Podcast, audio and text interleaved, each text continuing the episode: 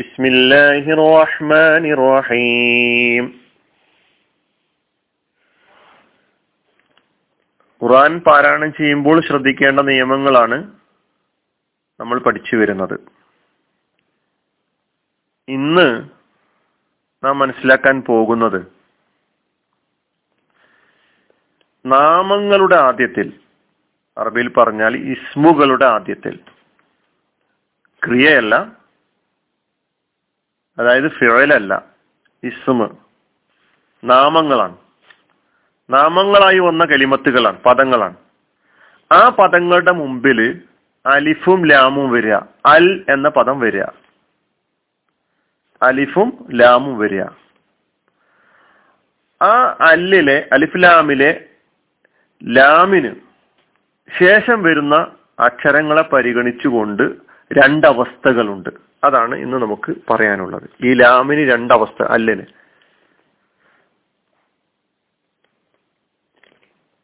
അതിലൊന്ന്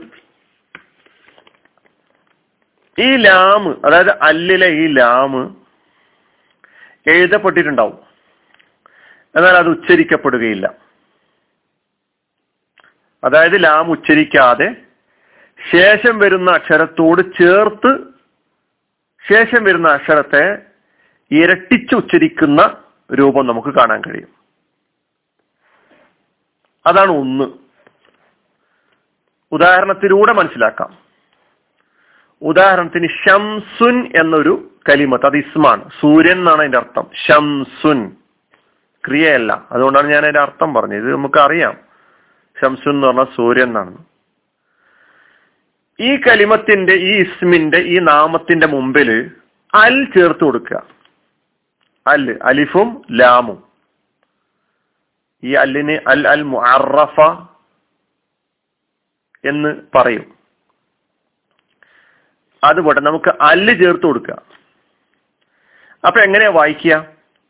അഷംസു എന്നാണ് വായിക്കുക. ലാമു സൈലന്റാ. ലാമു നമ്മൾ ഉച്ചരിക്കുന്നില്ല. അഷംസു അൽ ഷംസു എന്നല്ല പറയുന്നത്. അഷംസു എന്നാണ് പറയുന്നത്. അപ്പൊ എന്തുകൊണ്ടാണ് അങ്ങനെ? അതാണ് നമുക്ക് ഇന്ന് പഠിക്കാനുള്ളത്. ഈ ലാമിന് ശേഷം വരുന്ന അക്ഷരങ്ങൾക്കനുസരിച്ചാണ് ഈ ലാമിന് ഈ അവസ്ഥ വരിക. ഇങ്ങനെ ഉച്ചരിക്കാതെ എന്നാൽ എഴുത്തിൽ നാം കാണുന്ന രൂപത്തിലുള്ള ഈ ലാമിനെ അല്ലാമു ഷംസിയ ഷംസിയയുടെ ലാമ് എന്ന് പറയുന്നു. ഷംസിയയുടെ ലാമ്. ഇവിടെ നമ്മൾ ലാമിനെ ഉച്ചരിക്കുന്നില്ല. അതാണ് കാരണം. ഇങ്ങനെ അറബി ഭാഷയിൽ പതിനാലോളം അക്ഷരങ്ങൾ അറബി ഭാഷയിൽ എത്ര അക്ഷരങ്ങളുള്ളത്? പതിനെട്ട് ഇരുപത്തെട്ട് അക്ഷരങ്ങളാണ്. അതിൽ പതിനാല് അക്ഷരങ്ങൾ ഇതുപോലെ അല്ല് വന്നാൽ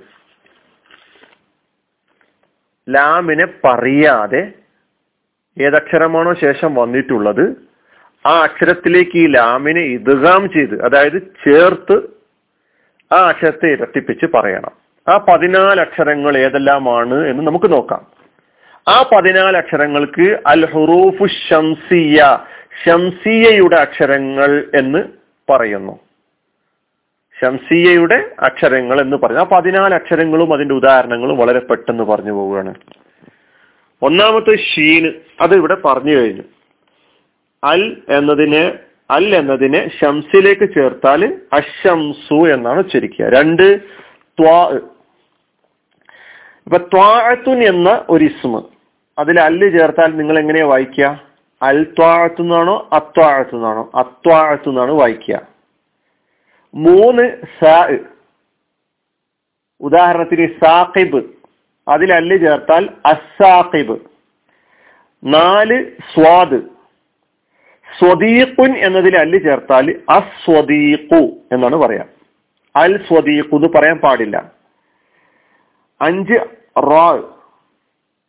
റസൂലുൻ എന്നതിൽ അല്ല് ചേർത്താൽ അർ റസൂലു. അർ റസൂലു.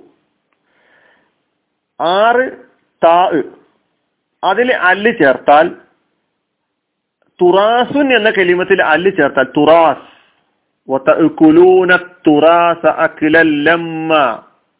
തുറാസുൻ എന്നതിൽ അല്ല് ചേർത്താൽ അത്തുറാസു അൽ തുറാസു എന്ന് പറയുകയില്ല.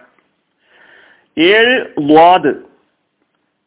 വലാലത്തുൻ എന്നതിൽ അല്ല് ചേർത്താൽ അൽ വലാലത്തു അൽ ദ്വലാലത്തു എന്ന് പറയുകയില്ല. അൽ ദ്വലാലത്തു എട്ടാമത്തെ ദാൽ ദഹബുൻ എന്നതിൽ അല്ല് ചേർത്താൽ അൽ ദഹബു നൂന് ഒമ്പത്. നൂറുൻ എന്നതിൽ അല്ല് ചേർത്താൽ അന്നൂറു ദാൽ. പത്താമത്തെ ദാൽ. ദാറുൻ എന്നതിൽ അല്ല് ചേർത്താൽ അദ്ദാറു. പതിനൊന്ന് സീന്. സലാമുൻ എന്നതിൽ അല്ല് ചേർത്താൽ അസ്സലാമു. അൽ സലാമു എന്ന് പാരായണം പറയുകയില്ല. പന്ത്രണ്ട് ലാ അതിൽ ലാലിമുൻ എന്നതിൽ അല്ല് ചേർത്താൽ അല്ലാലിമു. പതിമൂന്ന് സായ്. സുമറുൻ എന്നതിൽ അല്ല് ചേർത്താൽ അസുമറു അവസാനത്ത് ലാമ്. അല്ലിൽ ലഹുവുൻ എന്നതിൽ അല്ല് ചേർത്താൽ ലഹുവുൻ. അല്ലഹുവു.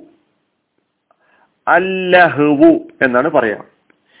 ഈ പതിനാല് അക്ഷരങ്ങൾ നമ്മൾ മനസ്സിലാക്കി വെക്കണം. ഈ പതിനാല് അക്ഷരങ്ങൾ കൊണ്ട് തുടങ്ങുന്ന ഒരു നാമമാണെങ്കിൽ ഒരു ഇസ്മാണെങ്കിൽ അതിന്റെ മുമ്പിൽ അല്ല് ചേർത്താൽ ആ ലാമ് ഉച്ചരിക്കപ്പെടുന്നതല്ല. എഴുത്തിലുണ്ടാകും ഉച്ചരിക്കപ്പെടുകയില്ല. ആ ലാമിന് ശേഷം ഏതക്ഷരമാണോ വന്നിട്ടുള്ളത് അതിൽ ചേർത്ത് ഇരട്ടിച്ച് ഉച്ചരിക്കണം എന്നുള്ളതാണ് നിയമം. അതിന്റെ ഉദാഹരണങ്ങളാണ് നമ്മളിപ്പോൾ കേട്ടത്. വാഹുദാവാന അനിൽഹമുല്ലാഹി റബിലാലമീൻ അസ്സാം വലൈക്കും